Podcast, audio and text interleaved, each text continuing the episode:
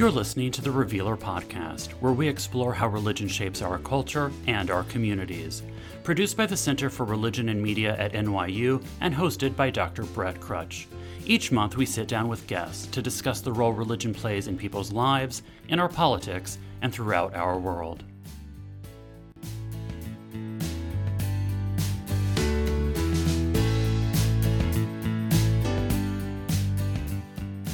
In today's show, we're discussing the Museum of the Bible, an institution with deep ties to the Green family of Hobby Lobby. What exactly is the Museum of the Bible, and what perspective of the Bible is it trying to promote? We will also discuss why the Museum of the Bible has been embroiled in so many scandals since it first opened in 2017. And what does the Museum of the Bible's prominence reveal about the current place of conservative Christianity in America today? Hi, everyone. Welcome to the fifth episode of the Revealer Podcast. I'm your host, Dr. Brett Krutzsch. I'm very happy to be joined today by Dr. Jill Hicks Keeton, Associate Professor of Religious Studies at the University of Oklahoma. She is the co editor of the book, The Museum of the Bible A Critical Introduction. And she has written two articles about the Museum of the Bible for The Revealer. The first, which she co authored with Cavan Concannon, is called On Good Government and Good Girls How the Museum of the Bible's Founding Family Turned Themselves into Bible experts. Her second revealer article is The Slave Bible is Not What You Think. You can find both of these excellent articles at therevealer.org. Hi, Jill. Thank you for joining us. How are you doing today? Thanks for having me. Great. So I'm very excited to talk to you about the Museum of the Bible. It has gotten quite a bit of press attention, and I really like how you've been able to translate what is actually going on at the Museum of the Bible in your Revealer articles. So the Museum of the Bible um, opened, I believe, in November 2017 That's in right. Washington, D.C. Okay, so a little less than three years old, and I'm assuming that um, you know its location location in the nation's capital is not uh, a coincidence. So I'd love to start by hearing your description of the Museum of the Bible. What is it? And from your perspective, what is it trying to do? Sure. Well, the Museum of the Bible, which, as you mentioned, is in Washington, D.C., you can actually see the Capitol from inside hmm. of the museum. And uh, it's a few steps from the National Mall. Mm-hmm. So it's the pet project originally of the Green family, as you mentioned, who are the owners of Hobby Lobby and have been really uh, involved political actors in conservative politics. Um, and a couple of them uh, graduated from the University of Oklahoma, where I teach, and uh, minored in religious studies. So there's some oh. interesting connections here.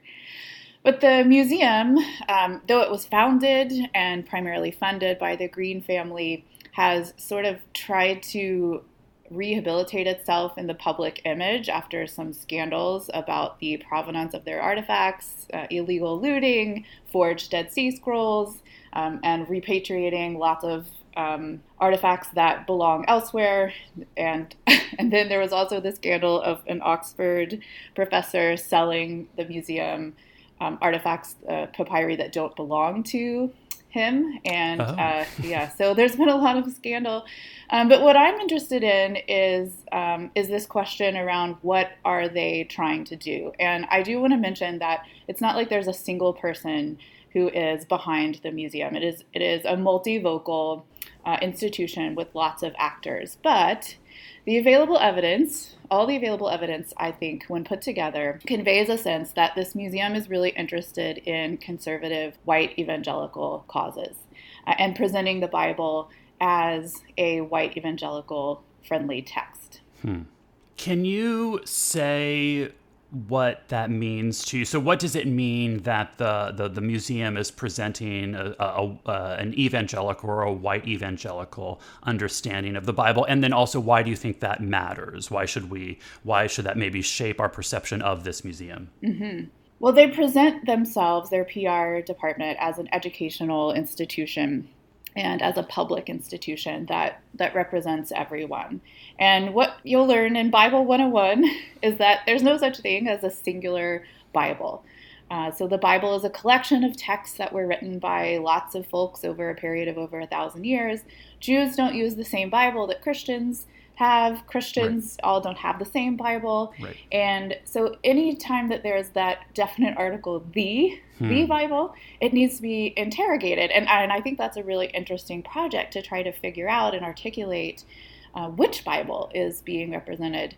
And the, the exhibit that I think or the floor at the museum that is most uh, revealing in terms of this question is what they call the narrative floor or stories of the Bible floor.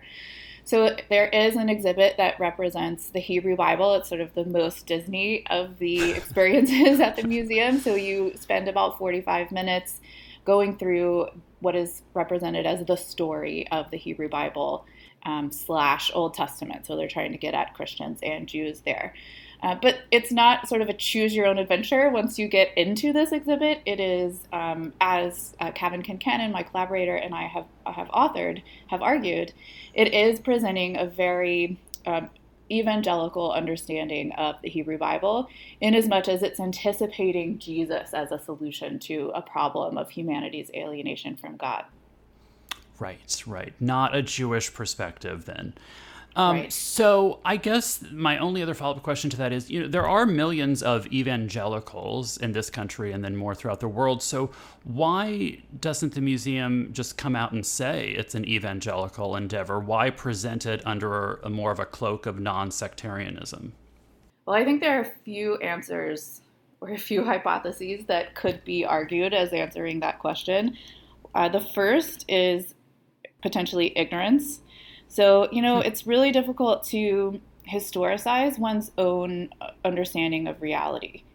And so I think that a lot of evangelicals, just like other traditions do as well, see their perception of reality as reality and and are it's very difficult for them to understand that their worldview, hmm. their claims can actually be located in history as development of human thought.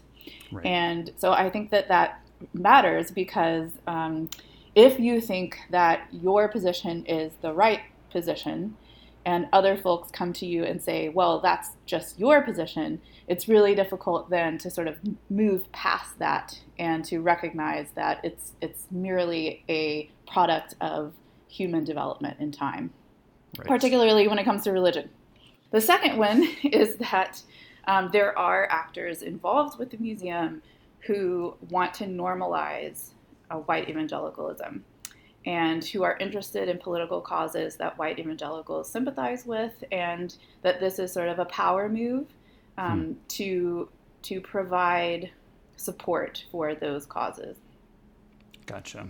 So I, that I think makes a good then connection. I would like to hear a little bit more of about the Green family um, that it has a, this close connection to the museum. And many listeners probably know of the Green family through the Hobby Lobby Supreme Court decision. So, how would you describe the museum's relationship with the Green family, and, and why is that relationship significant? Sure. Well, I, prior to having been to the museum in DC, prior to its opening, was invited through a series of happenstance um, to visit the Hobby Lobby, or excuse me, the Museum of the Bible warehouse in Oklahoma City. Oh. And the reason I slipped and said Hobby Lobby is because I turned onto Hobby Lobby Drive to get to the, wow. the warehouse. And so, you know, they present, the Greens present this sort of um, legal separation between the Green Collection and the Museum of the Bible, in part so that they can get tax write offs for donations, um, hmm. but also because there is this strong push to represent the museum not as an evangelical institution. Um, but rather as a public institution that represents and invites everyone to, in their words, engage the Bible. Hmm.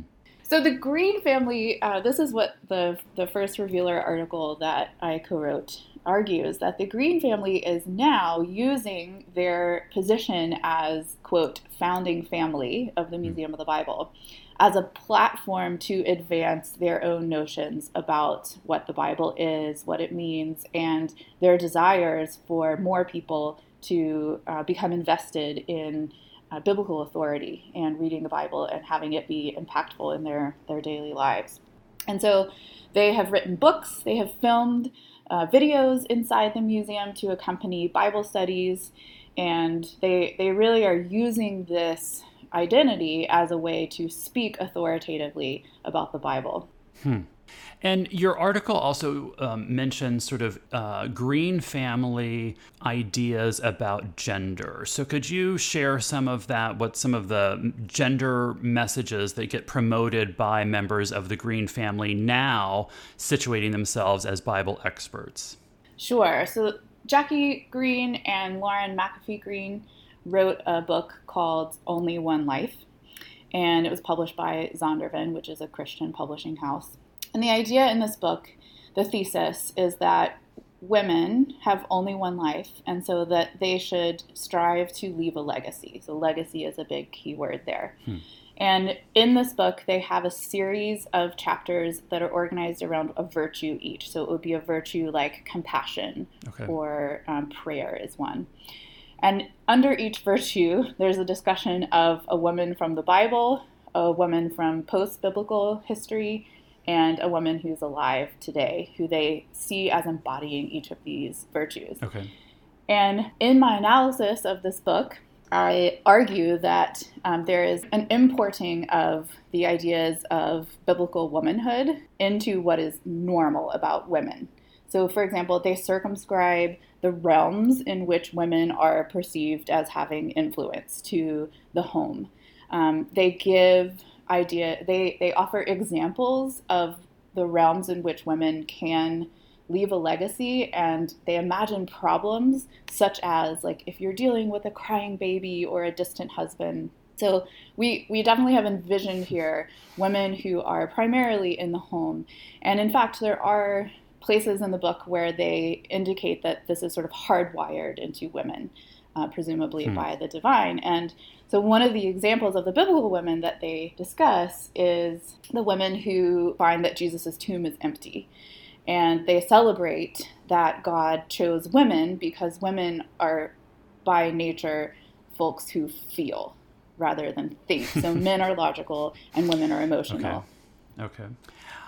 I mean, I'm not a Bible expert, but I'm assuming a couple things from hearing this description. One, that it sounds as though the perspective is that one should be able to turn to the Bible to understand proper gender roles. And second, it seems to me to assume that there even is a singular idea of ideal womanhood in the Bible, which I imagine uh, Bible experts such as yourselves would say is is maybe ridiculous that there's any sort of singular ideal of womanhood to be located in the Bible. Is that does that? That's right? right? Yeah, the Bible is multivocal, and despite its production in primarily patriarchal societies, there is a way today that lots of Christian women make meaning out of this text for their lives that doesn't circumscribe them to the home, that doesn't assume that they are wired to be emotional.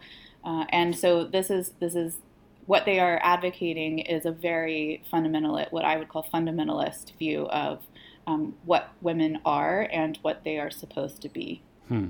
Great, thank you. So I want to circle back to something that you mentioned uh, a little bit in uh, your first answer when you were talking about what the Museum of the Bible is, and and you mentioned that there the Museum of the Bible has been um, embroiled in a number of scandals in just its few short years since it's opened. Could you um, just talk about one or two of the scandals in a little bit more depth so we have a sense of what's going on here and, and why the museum keeps getting the, this, this sort of negative attention? Sure. Well, the way that the, the museum and its PR people represent these scandals is that Steve Green, when he originally started collecting artifacts, was unknowingly led astray by some shady middlemen and people calling themselves scholars that the museum has now disavowed. And so there's this ah. redemption narrative that the museum is offering about its collection practices uh, because the Department of Justice uh, filed suit and uh, Hobby Lobby was fined and had to repatriate um, lots of artifacts that had been illegally acquired. And wow. so now the museum is on a quest to try to offer proper provenance for all of their artifacts. And they have, through this process, discovered that thousands more were illegally acquired. And so they're repatriating wow. them. Wow. So another major scandal was that uh, Dirk Obbink, who was a consultant for the Museum of the Bible and uh, was at Oxford University tried to sell um, papyri that were owned by the Egyptian Exploration Society to the Greens, and um, and he doesn't own these papyri, and so that was also a major scandal. Wow. Um, so next thing I want to ask you about wasn't a scandal when it happened, but you've actually made the case that um, the way that the Museum of the Bible has presented some information about an artifact is, is rather dubious. Mm-hmm. And so the Museum of the Bible had an exhibit about an artifact that they called the Slave Bible. And it seems from what I learned in your Revealer article uh, was that the museum wanted to attract more people of color to the museum. And this so called Slave Bible exhibit was one way that they were trying to do that. Uh, but you say in your article that, quote, the Slave Bible is not a Bible, even if the Museum of the Bible tells me so. So that might strike some listeners as surprising because the Slave Bible exhibit was actually something that um, got some good press mm-hmm. attention mm-hmm. for the museum from all different sorts of places. But you're basically saying, like, wait, they've duped people. Um, this wasn't a Bible. So can you explain what do you mean by that? If it wasn't a Bible, what was it exactly? Sure. And let me say, first of all, that I think this should be a huge scandal. Mm-hmm, Let's add it mm-hmm, to the mm-hmm. list. Right. Uh, so, what I argue with this slave Bible exhibit is that the museum has crafted a story about this um, early 19th century artifact that's called Select Parts of the Holy Bible for the Use of Negro Slaves in the British West Indies. That they have packaged this book as a Bible in order to make an argument fundamentally that the Bible is inherently good and universally beneficial, and hmm. that they have misrepresented uh, quotations from historical sources in order to present this case, and also that they're making claims about the contents of this book that do not line up with what is actually in the slave Bible or the so called slave Bible. So, it, this book is actually available for anyone to go peruse through uh, on archive.org. You can go find it and, and look at hmm. the contents. And what you'll find is that while the museum says that the Exodus narrative was excised in order to make sure that the enslaved readers who received this book did not um, think, well, the Exodus should apply to me, and then revolt. Mm-hmm. Right, so that's their idea. but the Exodus, while the book of Exodus is not in this select parts, um, the the recollection of the Exodus event, the memory of God's redemption of the Israelites from slavery in Egypt, is recalled over and over again, so that it's actually not absent from this book. And I think that the reason that they have um, that they have presented this misinformation is because of this evangelical Christian idea that the Bible uh, has divine origins and therefore is is fundamentally good for everyone. So it sounds like you're saying that the Museum of the Bible presents the slave Bible as this sort of grotesque use of the Bible, and they're doing that because they want to show that ultimately the Bible, as they know it, is good and would would it be so far as to say that the Bible used properly would not have supported slavery? That's right. So that's that's one of the assumptions that the exhibit made. It is now closed, but that the the exhibit implied that only a Bible that had been manipulated by bad people could support the institution of slavery. When in fact, the Bible was produced in cultures in which slavery was just assumed as reality. And right. uh, abolitionists in the in the United States in the 19th century had to work a whole lot harder with their Bibles to say that slavery is not condoned. And so, you know, on the face of it, if you were to just open any Bible, it would seem to, or it does support slavery. Uh, it condones it, it offers laws for how to regulate it, it assumes it as a part of life. And so abolitionists would need a different sort of hermeneutic to read the Bible and uh, argue against slavery. And, and they, you know, successfully did it. But the problem with the museum exhibit is that that work is attributed to sort of the fundamental true message of the Bible rather than to human actors who are making meaning differently out of a text that is not uh, univocal.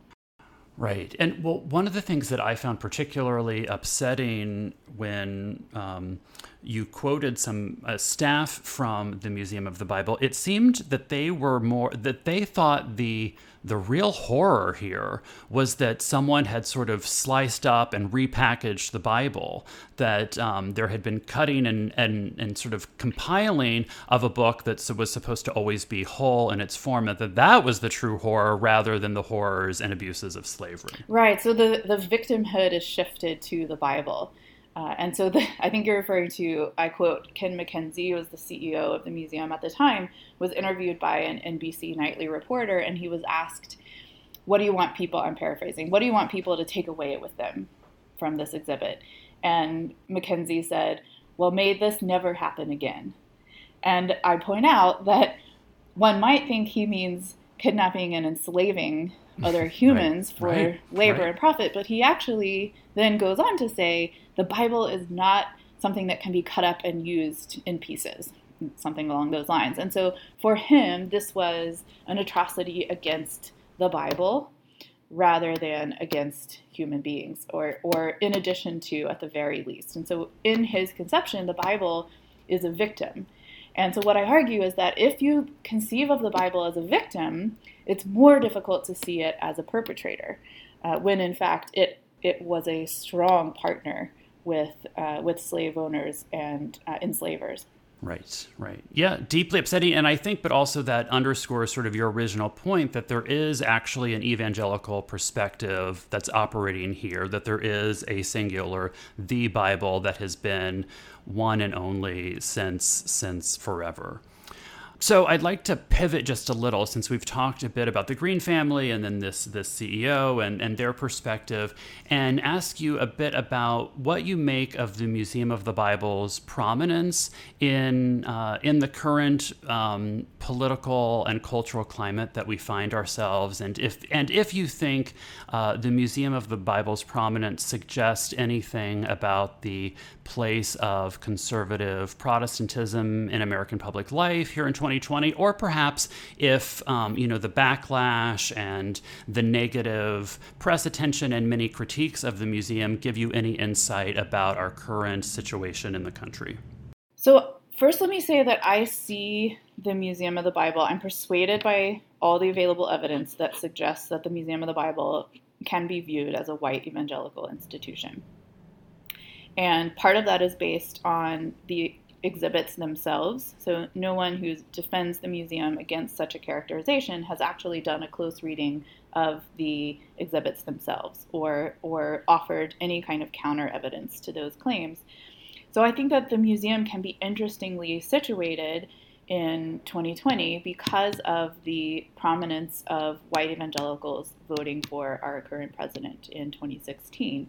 I think the figure is 81% of evangelicals. And so we're living in a time where white evangelicals both want to uh, view themselves as on the sidelines, so their position is precarious, but also see themselves as founders of the United States and the Bible as important to uh, to our nation, and and so I think that this institution represents an interesting paradox where white evangelicals are asserting that they themselves are founders, um, but also that they've been marginalized. And so they envision this nostalgic past where the Bible was very important in our nation's history, and they, they um, sort of have this golden age that they want to recruit in order to change the, the hmm. current moment. And I don't want to fail to mention that I'm drawing in large part on Lauren R. Kerby's work in this excellent book I've been reading lately called Saving History How White Evangelicals Tour the Nation's Capital and Redeem a Christian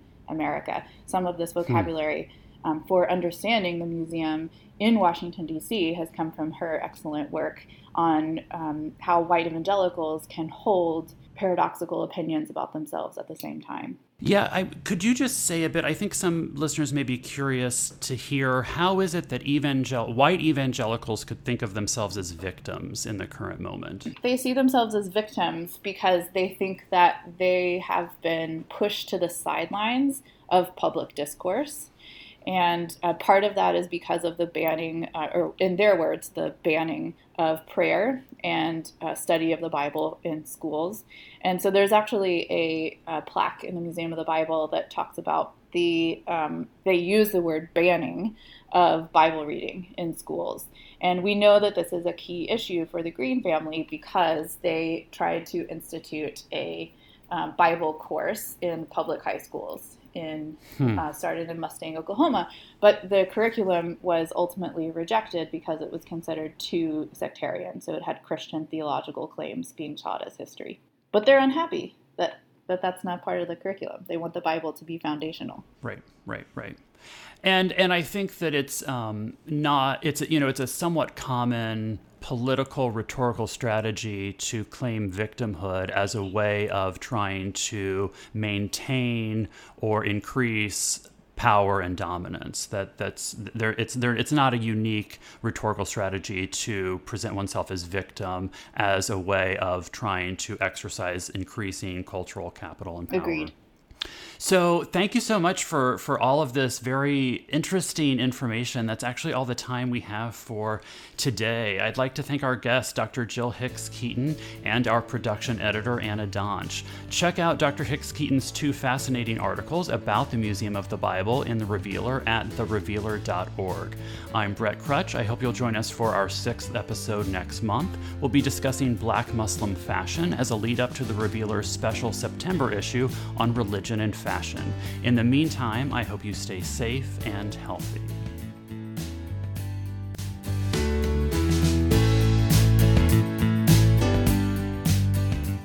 Thanks for listening to this episode of the Revealer Podcast with music by Kevin MacLeod and production editing by Anna Donch. If you want to get in touch with us, we'd love to hear from you. Email us at therevealerpodcast at gmail.com and check us out at therevealer.org.